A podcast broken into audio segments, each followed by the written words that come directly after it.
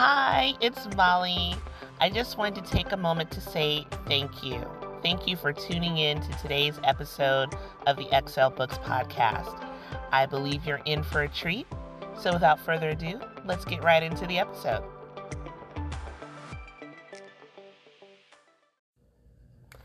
Hey, hey, thank you for tuning in to the Excel Books podcast. I just want you to know that I appreciate you. Thank you so much for listening. I count it an absolute privilege to speak to you, and I hope you're going to enjoy what I have to cover today. So, I want to talk to you about something that I feel like we only hear about in articles. We don't really hear people talking about it. What am I talking about? I want to talk to you about how to be an excellent employee. And I know what you're thinking. Why does that matter? You know, a lot of times people have these angst against being an excellent employee because, you know, they have issues with managers or they have issues with companies and they're thinking, why should I be excellent when they're not excellent? Um, I get it. I've been there, done that. I've had great managers. I've had not great managers. I've had companies that have it all together. I've had companies that have nothing together. So I can understand where you may say, I don't know if I really want to be excellent. But being excellent, especially as a believer, has nothing to do with the company you work for. It has nothing to do with who you report to in the company as believers, being excellent is all about serving God because everything we do has to give glory to Him. And we remind ourselves that we work as unto Him and not as unto man. So when you think about being excellent, you know, and I know it's going to be hard, but try to erase the mentality of what the other people are doing it's very easy to get caught up in that trap and then we end up being just like everybody else. And, you know, I personally believe that, you know, as Christians, we, our light should shine. And one of the ways it shines is by us doing the things that other people are unwilling to do or uncomfortable doing uh, for the sake of an example, right? And as Christians, you know, we are influencers and we may not want to be an influencer, but if you really think about it in the broad scope, Christians influence people either positively or negatively. You know, how you speak to them will either make them hate or love Christianity. Um, the morals that you, um, you know, kind of imprint on other people can make them either want to go closer to God or make them go away from God. We're constantly influencing people even without asking for it. And so, with such a powerful uh, ability to impact others, we should really explore every aspect of our lives and see how can we be more excellent. And as an employee, that's a perfect way to show people all about God. And I'm going to start off by telling you what I do to try to be an excellent employee. And I do this by these four C's. And I'm going to kind of spell these out for you and then I'll break it down as we go along. So, the four C's to be an excellent employee is number one, communication. Number two, consideration. Three, conviction. And four, creativity. And then you're like, Molly, what the heck? I got you. I'm going to break it down for you. I'm going to start with an example because you know I always have a story for you guys. I want to tell you about how being an excellent employee made a difference when I thought that no one else cared. So, I had a job at a Fortune 500 years ago. Really great company. Worked with some really, really great people. Uh, at the time, my manager was fantastic, and I just loved what my manager did. But my manager had a lot of pressure uh, coming at them. They had, you know, you know, leaders above them saying, "Oh, I need you to do this. I need this now. I need this yesterday," and of course, all that pressure you know, funnels down to them and then funnels down to the employee. And very often I was given a wide range of tasks, things with deadlines that truthfully were impossible for a lot of them. I was like, how? How do we meet those deadlines? How is that possible to do that? And she taught me a lot of things. And one of the things that she taught me, because I got burnt out, right? I was, I had, I think, 10 different tasks on my plate, eight of them due in like 24 to 48 hours. I had been working late nights uh, until 6, 6.30 in the evening, sometimes 7, having to drive 30 minutes home uh, through highways. I was exhausted, burnt out, sometimes missing lunch, sometimes missing breakfast. I was like, I just, I can't. And I was in a one on one with my manager at the time. And what I love is that my manager at the time had emotional intelligence. And they could tell from my body language and how I was responding that I was close to burnout.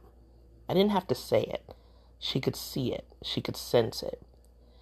And I remember in the middle of the one on one, she stopped me and she said, Hey, there's something you're not communicating to me. I need you to communicate it. Something's bothering you, something's keeping you from being the normal, energetic, top notch Molly that I've, I'm used to. What is it?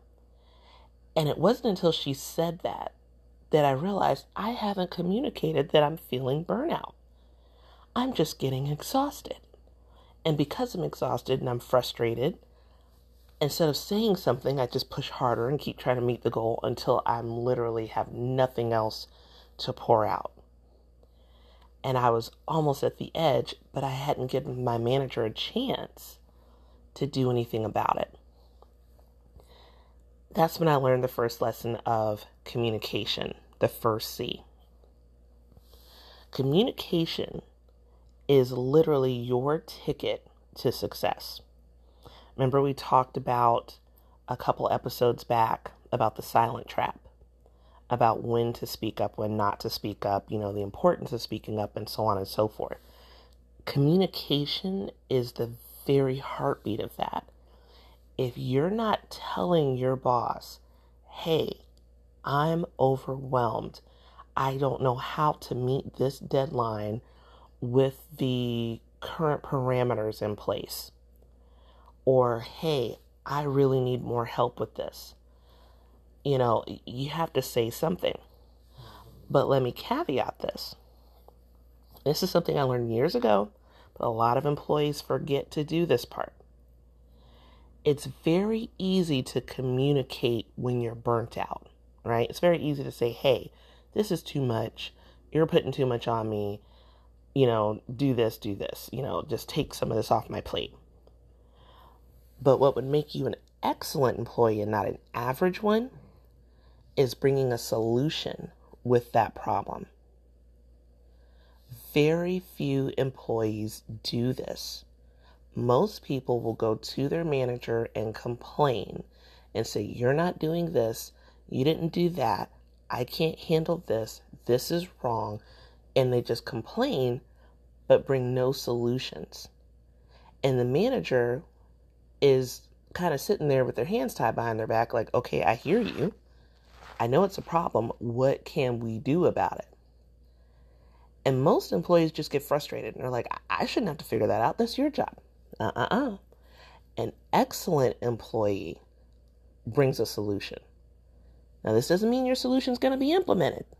I'm putting that out there for the people that are like, I've been given ideas my whole life. Yeah, but you gotta gotta balance that, right? Remember my episode, balances everything. You know, just because you suggest it doesn't mean they're going to run with it.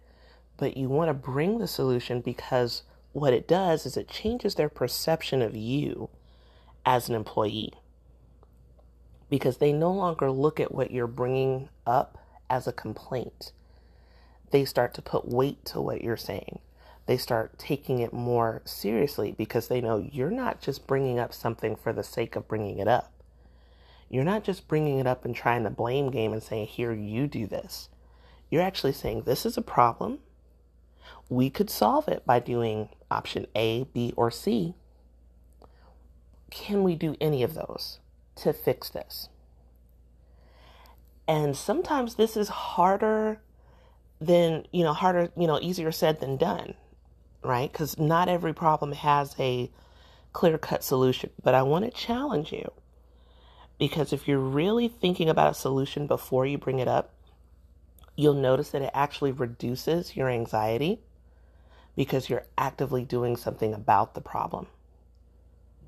And you're actually putting your manager in a position to fix it for you. Because the whole reason we bring it up to our leaders is because they have the authority to do something about it. So think about that the next time you have a concern. Um, let's go into consideration. Now, I know you're thinking, Molly, aren't I considerate already? I just gave them a problem and a solution. Isn't that considerate? It is. But there's another aspect of consideration you should think about. And this is probably going to rub you the wrong way, but know that I love you. And I'm only telling you the truth because I care about your success. I want to talk to you about consideration in the area of PTO. And I know what you're saying. Oh my gosh, I work all the time. I'm entitled to take three days off, a week off. You know, it shouldn't matter. They just need to deal. I'm buying my plane tickets today. I get it. We're overworked. You deserve time off. Everyone needs to recharge. Of course, it's important. However, an excellent employee does something that average employees don't. An average employee will just say, Hey, I'm taking next week off. Deuces. And they're like, I have the PTO on my on my account. I've accrued it. Um, you can't say no because I've earned it.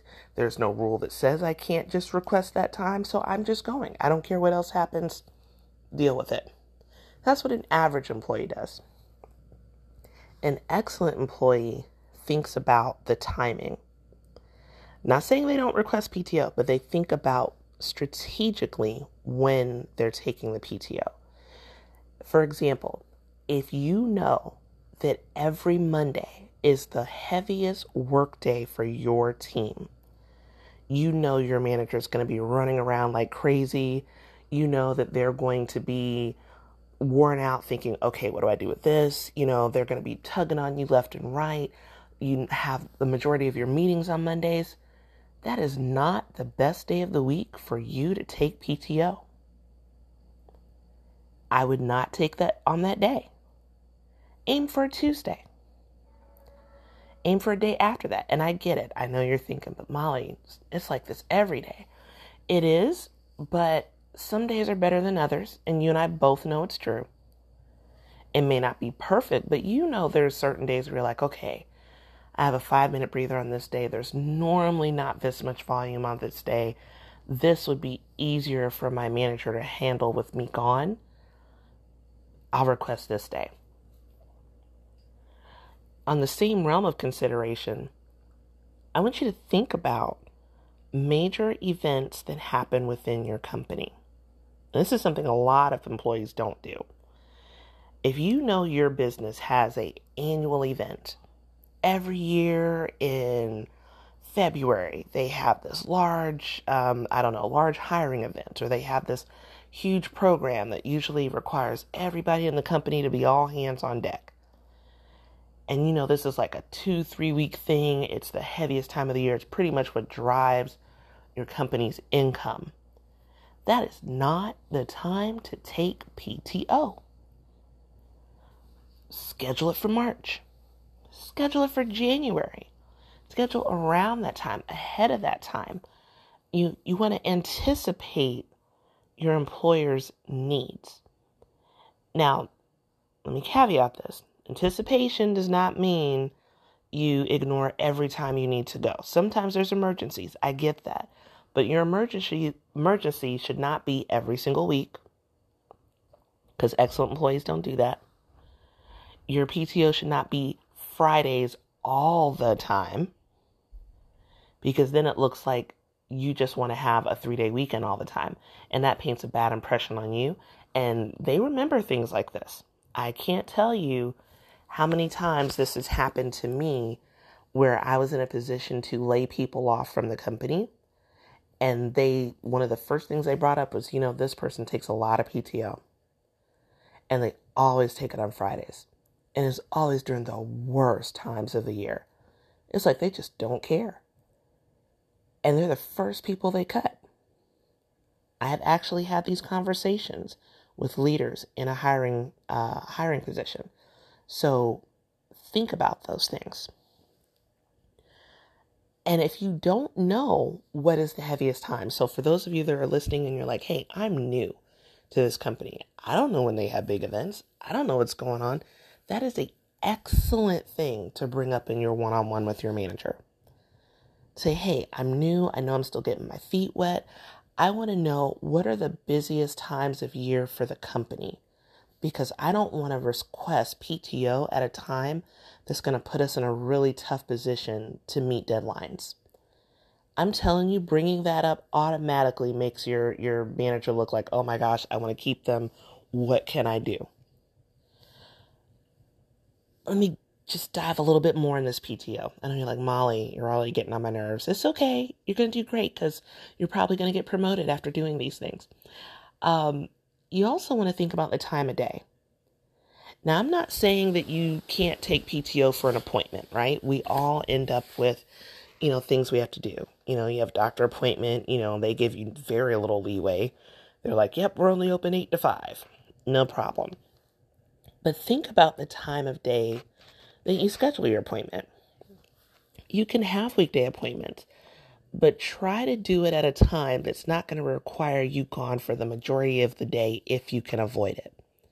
For example, anytime I have an appointment that cannot be done on the weekends and cannot be done after hours, I always aim for either the first thing in the morning or as late in the afternoon as I can possibly get it.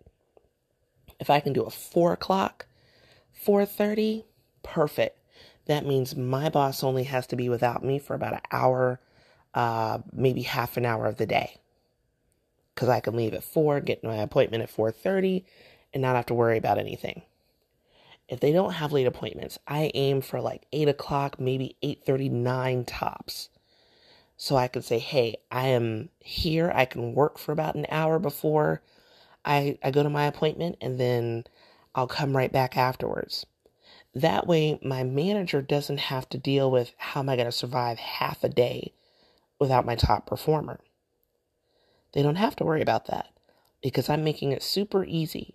I'm saying, you know what? I'm only going to take one to two hours here. Now you don't have to scramble because I'm going to cover my end. I want you to know that I care about our deliverables. Be considerate. Um, yeah, I think that's all I'm going to say on consideration. All right, so the third C is conviction. What do I mean by that? In our family, and I actually learned this from my father in law, uh, we had some of the best conversations. And one of the things that he taught me years ago was he said, always be a person of integrity. No matter what you're doing, if it's money, if it's business, if it's cooking, if it's being a parent, whatever it is, be a person of integrity, even when it hurts. And at first, when I heard that, I'm like, well, duh. you know, that's a no brainer. Who doesn't know how to have integrity? But I'm telling you, there are so many average employees that don't have integrity at work. How do you demonstrate integrity at work? Integrity is you're given a task and you could do the bare minimum, which is just doing A, B, and C. But because you're a person of integrity, you do A, B, C, D, E, and F. You don't have to do those extra three things, but you know those extra three things will make it easier for your boss. It'll make things smoother for the company. You know that it will eliminate problems down the road that conviction that you have of having an excellent spirit actually helps you in your career. Some one of the ways you can show integrity if you're thinking, I don't know how to do that, you know, I don't know what my tasks are sometimes till I get into work. I get that. I'm gonna let you in on a secret. of something that I do that has really opened doors for me over the past 20 plus years working. And that is contingency planning. Because I have inner conviction about making sure that my boss is never without. My goal is for my boss to never wake up and say, What am I going to do? My top performer's out. I don't know how to do what they did. I'm lost. I never want my boss to have to worry about that. So I plan for contingency. What is contingency? Contingency is if something happens where you can't do your job, then do this. And for that, I'm going to give you an example. So, at the same company that I mentioned before, um, that I worked at years ago, I was working on contingency planning. For me, contingency meant making a process manual about how I do my job. It was lengthy, it took a lot of work, it took months. Some things I constantly had to update because my role and my responsibilities changed a lot, but I constantly updated that at least once a week.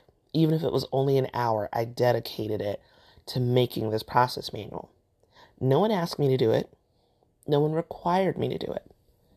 But I did it because I said, what if something happens where I can't do my job? Or even better, what if I win the lottery and I want to go to Jamaica for a week? Who's going to do the work while I'm gone? So I made these process manuals to show how to do my job so that if I wasn't there, my boss could step in and do it. And a lot of people picked at me at the time. They're like, "Oh, that's silly. You're you're writing away your job because if they know how to do what you do, then you know they don't need you." That is not true. It's actually quite the opposite. By demonstrating exactly how much it takes to do your job, you are actually showing how valuable you are. And by planning ahead for contingency, they're like, oh, you actually care about the business you're not just thinking about you, you're thinking about the future. And on top of that, now there's room for you to move up because if I want to put you in a different position, I don't have to worry about how to train this person because I can say, here's their contingency plan. This will teach you everything you need to know about how to do the job. You can reach out to them here or there if you have questions, but for the most part, it's already handled. Well, I had built this contingency plan for months, and then one day the worst thing that could ever happen happened to me. I was driving in the car with my kids on the way to church, having a great day. We had stopped at the gas station, we had hot dogs, we were just singing, praising God. We're just, I think I was listening to Blanca at the time, and I'm like, yeah, we're just, you know, praising, you know, God said, I'm not backing down, you know. And as I got ready to turn, a car hit me head on, totaled my SUV, and completely shattered my kneecap. I mean, to the point where I could not walk. And this was on a weekday, a day like any other. And just like that, I couldn't get to work. I couldn't drive to work. I couldn't walk up the stairs. I couldn't walk to the elevator even if you rolled me around, I was in excruciating pain. And it took weeks to recover. What allowed me to have job security, what allowed me to rest without problems, was the fact that I had conviction and had made a contingency plan way ahead of time. So when I called my boss and forwarded the ER medical note and the police report showing that I had gotten hit by a car, my boss did not have to worry at all. Their first response to me was, You take care of you, rest, don't worry about it. We will cover everything while you're out. You made it easy for us. We're going to follow exactly what you wrote in there. And, you know, if we have really bad questions, you know, we may email you, but I'm going to try not to bother you. Don't even worry about it. We're going to put you on, you know, leave of absence. You're good to go. And I didn't have to worry about was my job secure? I didn't have to worry about was the finance report going to mess up? Was the, the other executive reports going to be wrong? I didn't have to worry about that because I already had enough conviction to think about my job and the company before anything happened. Now, of course, we don't want anything like that to happen, right? We we all want to believe that we're going to be healthy, whole, nothing bad ever happens, we're just great. But none of us can predict the future. None of us know what's going to happen tomorrow. You don't know what's going to happen, you know, tonight when you put your head on the pillow. So, planning for the future really makes you excellent. As a result, and I'm just, I want to give you some encouragement. When I returned back to that job after healing, because the plan, the contingency plan I had was so well taken care of, they said, We're going to promote you. I'm like, What? How am I going get promoted? I wasn't even here. They said, Yeah, we've seen your work and we've seen what you've done here. And they were able to catch on and do what you did in the two months you were out. We're putting you in a whole different department, just you and this other person. You're promoted. Now you're at a higher level. Have fun. All because I had conviction. So think about that with your job. No matter how small it is, no matter how you may think that what you do isn't important, you may think that what you do doesn't require that, right? And I know what you're thinking. If you're listening and you're like, all I do is clean the bathrooms, that does not mean that you can't make some kind of a contingency plan. Maybe you make your own checklist. You know, maybe you put things like, okay, well, what if I'm out of the supplies? Who do I go to? How much of the solution do we use on the floor? Is it a quarter cup? Is it a whole cup? You know, uh, is there a specific brand? Is there a specific time of day that the company prefers that I mop the floors? You can take your job to the next level. It's all about how you see yourself. Don't limit yourself to what they think of you. Take yourself to the level of what God sees about you. It's all about your altitude, where you're looking at.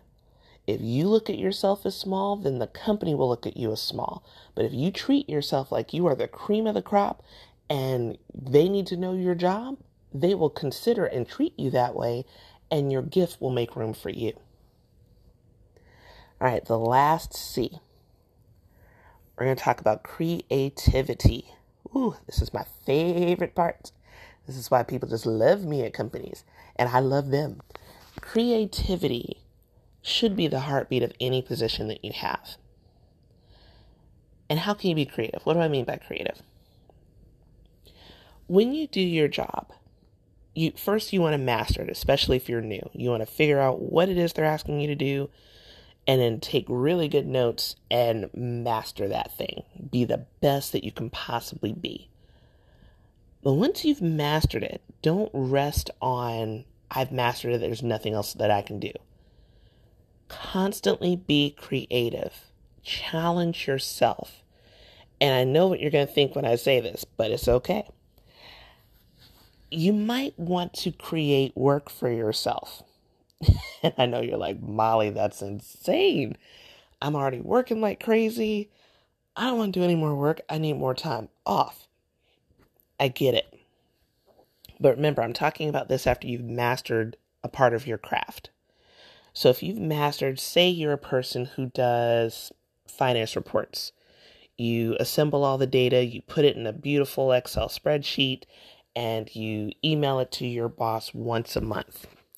You've got it down to a science. You know where to look for loopholes, you know uh, all of those things. Every time you send that report, you should be thinking outside the box. How can I be more creative with this report this time around? Did I provide a graph? What does this graph show? Does this graph still matter today? Does the layout help? When's the last time I asked my leaders if they find the report useful? When's the last time I asked them what they really want to know? Maybe they want the attachment, but maybe they want your email to have three specific bullet points in it. Be creative. Maybe you can spice up the way the email looks. Maybe you can look into a different software program. Something I love to do um, at the same company I was telling you about. I became best friends with IT. If you don't know your IT department, you need to know your IT department. You need to love your IT department. You need to support your IT. Love IT. IT is your friend. Uh, I used to reach out to IT all the time, and not just because when I had a problem. I reached out with curiosity. I said, hey, do we have any software programs that do this? They're like, you know, we do have something in one of our, our, our other offices that they use, but no one here uses it. And I said, do we have access here? Does it cost anything? I said, no, it doesn't cost anything. You actually already have access. Oh, can I use it today? Yeah. And I found out about software programs we had. I found out about things that our corporate offices use night and day. And I asked those questions. What system does our corporate office use that we don't? They said, oh, well, they heavily use uh, SharePoint. Really? We don't use that over here. Yeah, no one over here knows how to use it. Okay, great. And I immediately took it upon myself. Learn SharePoint, model what they do, make a version of that in my department so they could see that I'm already flowing with them. I'm not creating new programs. I'm literally using what they have and I'm expanding its reach. That's a way of being creative without costing the company a dime. Another way you can be creative is to actually meet with your leaders and ask them things outside the box. This is something I did at my previous company that they loved. I would have random meetings, like once a month, not all the time. I would pick a leader, a leader that I know I normally send a report to. Maybe it's someone that I just CC, you know, you know, those people that you copy and they really don't need to look at it, but they're on it just because your boss said so. And you don't know if they even care about the report. I would meet with my leaders once in a while, just randomly say, Hey, can I have can I have 15 minutes of your time? I just put an invite on the calendar. And they said, Hey, what's what's going on? What you want to know? I said, I just would like to know if you could pick one thing that you really want out of this report, what would it be? How can I make this better for you? What's one thing that I can improve on this report? And by doing that, number one, you gain visibility. By being creative with what you've got, you gain visibility into leaders, and they're like, oh, I know you exist now. Oh, you actually care. You're not just CCing me because it's your job. You're actually thinking about what you're bringing to the table. And I would gather those notes from all those leaders. Okay, this VP says they really need that. That manager says they really need this. Hmm, I don't have any of that in my report. And so the next time I had a one on one with my manager, I always had something to bring to the table. And I was able to say, hey, you know, when I met with this person, this person, they said they really want to see this. And the current report doesn't have that. How do you think we can bring this out? And my manager loved it because they didn't have to do the legwork to make my job matter. They didn't have to sell it because I was selling myself. And by being creative in just those little ways, you can take yourself to a level that you, you would never dream of. I have had the honor of being promoted and put in rooms with leaders making huge decisions that, you know, quite frankly was above my pay grade. Um, all because I was creative with everything they gave me.